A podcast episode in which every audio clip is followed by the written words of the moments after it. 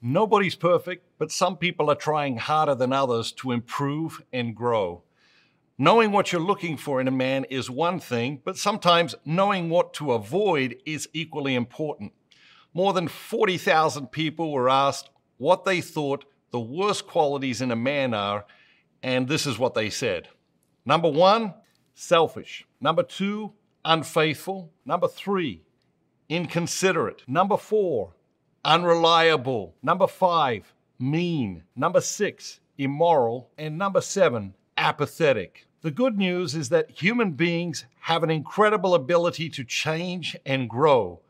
The problem is that many people don't change, don't grow, and don't care that they are not changing and growing. And perhaps that is the worst quality in men and women. Don't just be yourself, be the best version of yourself. Click to subscribe and turn on notifications so you can keep discovering the best version of yourself.